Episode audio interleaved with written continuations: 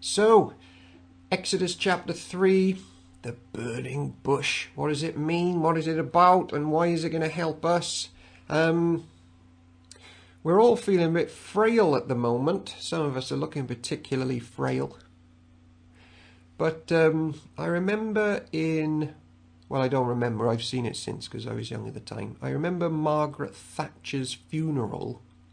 The Bishop of London said when he was next to her coffin, lying here, she is one of us, subject to the common destiny of us all. And what they were saying, uh, children and adults, what he was saying was, at the end of the day, who, whatever our jobs were or our status on earth, we can get wiped out and we can die. And death is really the great leveler of everyone. It just makes us all equal in the end because we're all just humans. And if we are feeling frail, looking it, feeling it, if we're anxious, if we're finding it tough at the moment, if we've fallen into like deathly habits of sin and we're just not living like we feel we should be in the image of Jesus, as children, trying to obey parents and doing homeschooling as parents or adults or grandparents, just trying to get through the day in the image of the Lord, doing good works for the kingdom of God, or just resting in God. Exodus 3 has got some really helpful stuff here. Um, we're going to see now how the Lord can help in all of our situations. Um, and it's good to listen now, children particularly, because even though you might think, oh, today's fine actually, there might be a day around the corner where it is going to be a tough day. And we're going to need to know how the Lord can help us. So let's learn it now and get ready for that coming time. Exodus means way out, the way out. And this book is a rescue book. Now, uh, who's your favourite hero who rescues people? Maybe draw a picture of your favourite hero. Um, I remember when we Rita went away for a weekend, um, and I was left alone with a dog, and um, I forgot to feed the dog from Friday to Monday. Just didn't occur to me that she might need food, and then come like Monday morning when she was like pouring up my legs in sort of desperate need, it suddenly clicked. So I rang Rita and I was like, was I supposed to be feeding the dog this week? Anyway, Rita came home and rescued the dog by feeding the dog and being the proper owner that dogs deserve to have. A rescue story, a way out of starvation for my dog. Um, on a more serious note, we're in church when we gather back going to be hear, hearing about a work that goes on in Cardiff from my friend Di. He runs this coffee company up on the screen. Well, he actually helps and he's set up an organization which helps rescue people from slavery being mistreated and abused by people and he gets them employed and helps them get back on their feet and they make coffee and churches buy this coffee and it funds them and gives them money it's an amazing thing modern day rescue stories um, rescuing well the ancient church our great great great great great great great great great great great great great great church forefathers that we're reading about needed rescuing they were being attacked by nasty people in Egypt, and the Lord brings them out. And he brings them to the promised land, which is like a picture of heaven. And it's Jesus that rescues the people out of Egypt. And all the way through the Bible, after it happens, the Bible uses Egypt as a picture of being rescued from anything. Rescued from our sin, the Bible might call it, you were rescued from Egypt, where you were like enslaved by sin and godlessness, but you've been rescued now. Or addictions, or decay, or burdens, or worries, or death. It's like this nasty Egyptian slavery on us that we need rescuing from. And that's what Exodus is about. Right. So Moses, he's off out the scene at the minute. Church, they're getting an absolute pasting. It's oppression and slavery and anxiety and brutality. But God, in Genesis 15, has made a promise that He's going to look after the church. And He's promised that He's going to rescue them from their suffering. And so, God comes down to be with His church in their difficulties. And here we get to Exodus chapter 3, verse 2. There the angel of the Lord appeared to Moses in flames of a fire from within a bush. But the bush did not burn up. Here's a question for everybody. Why did the bush that the angel of the Lord came and sort of lived in for a bit, why did it not burn up? The answer is because it's a picture of the suffering of church, of God's people. Now, children, I'm going to test you on this one day. God's people in the Bible are often described as plants, vines, branches, trees, so bear that in mind. That's church. Maybe put church, the word church now, above that bush you've drawn. And in five other books of the Bible, when church suffers, it's called, it describes their suffering as a furnace, a fire, a furnace of affliction, a furnace of difficulties, a fire surrounding church. So now we've got God coming down and literally staying in the middle of church as it's being afflicted like fire from the Egyptians and their slave keeping. So, this is the Lord Jesus saying, When my people are suffering on planet Earth, I will come and be with them in it. And the point of me coming in there with it is to bring them out again. And here's verse 12, by the way. I'll just read it because I didn't put it up on the screen. And God said, I will be with you. And this will be the sign to you that it is I who have sent you. When you have brought the people out of Egypt, you will worship God on this mountain. You're coming out. I'm bringing you out to worship my Father, says the Lord, on the mountain. Here's 13. Moses said to God, Suppose I go to the Israelites and say to them, The God of your fathers has sent me to you, and they ask, What is his name? Then what shall I tell them? God said to Moses, I am who I am. This is what you tell the church.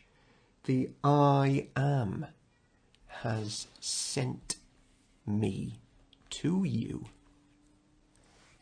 Children, what's the name of the angel and the Lord in the bush? I am.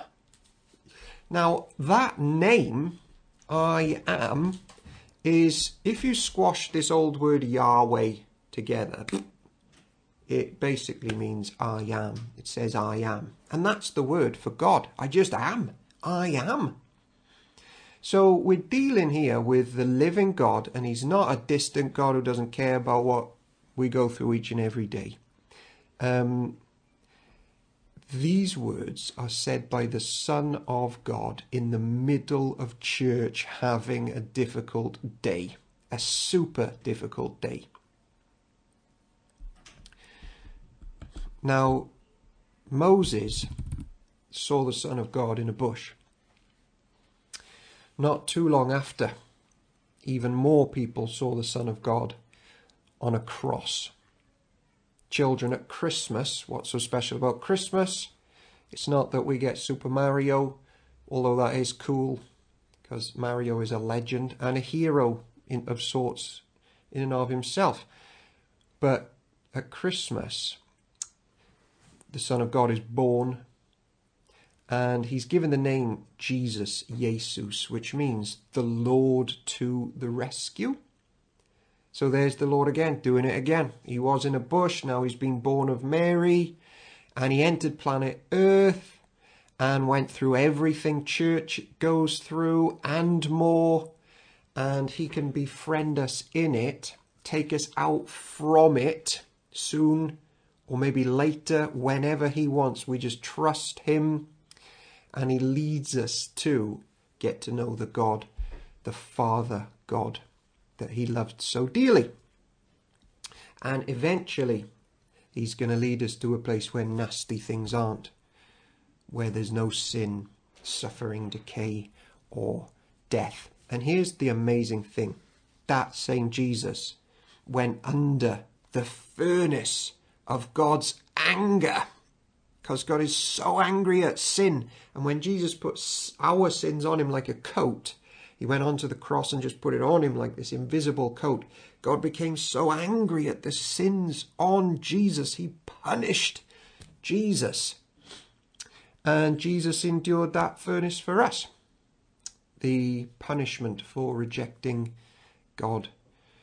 Um, an interesting thought I had this week. I reckon about 90% of my misery is self inflicted like I go in a sinful, bad mood or selfish, or I'm not as servant hearted as I should be towards my loved ones or uh, the Lord Jesus. Honestly, it's about 90%. Uh, it's just my sin. And it's even that sort of stuff Jesus comes along with me in, and he's like, Come on, I've offered a sacrifice for that stuff. Come out of it, become more like me. The I am. He even says that, doesn't he? I am. Before Abraham existed, I am. That's what Jesus said. It's him in the bush. It's the living God himself, Jesus. He gave himself for us. This is our God. He is a shepherd. He is light. He is truth. He is bread for us to feed on and learn from every day. So I'm going to close with this. Exodus chapter 3. The bush which isn't burned up means uh, one of two things for absolutely everybody listening.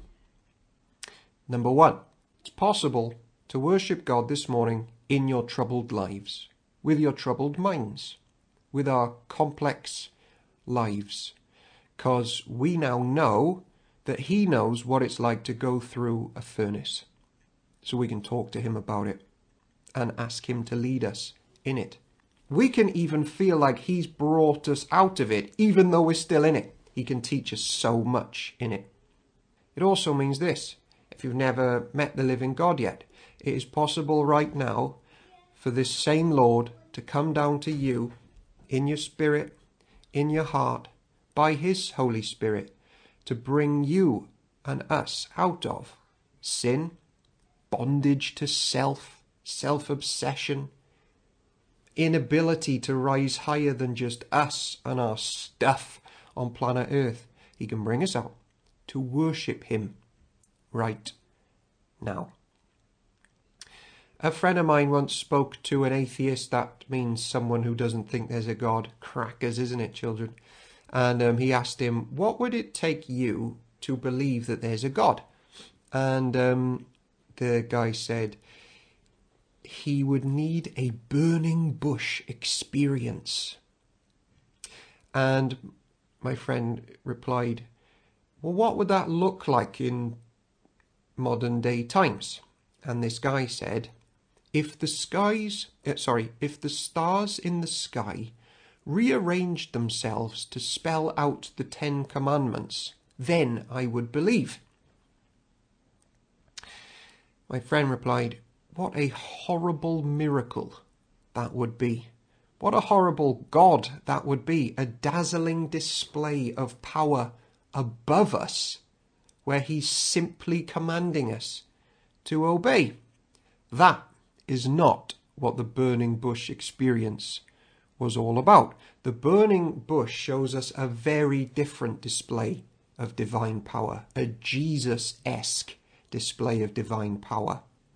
The God of Exodus doesn't dazzle us with displays of power above us, our God comes down into the furnace of life to be with us, to carry us out. And this God, the God of the cross, who doesn't dazzle us with heavenly visions above, he shows himself by coming down to every one of the listeners right now, youngest to the oldest, to join us in our lives to save us. So come, young and old, yet again, to a new vision of Jesus for the rest of our evening and night and tomorrow as he guides us through the paths of life, making us more like himself along the way, prepping us for that great day where we behold the Father once and forevermore in glory everlasting.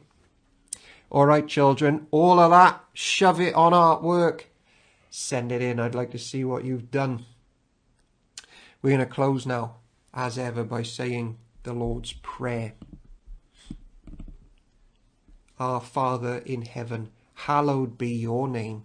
Your kingdom come. Your will be done on earth. Not up there at the moment. Come down as it is in heaven. Give us this day our daily bread and forgive us our debts, as we also have forgiven our debtors. And lead us not into temptation, but deliver us from evil. For yours is the kingdom, the power, and the glory, for ever. Amen. Thank you for joining the Park End service. We're back at 9 pm on this same channel where we're reading through the whole Bible together. It's an awesome hour. If you can't make it, the Lord bless you for the rest of the night and for tomorrow. If you need anything, please drop us an email as a church. The Lord bless you. Amen.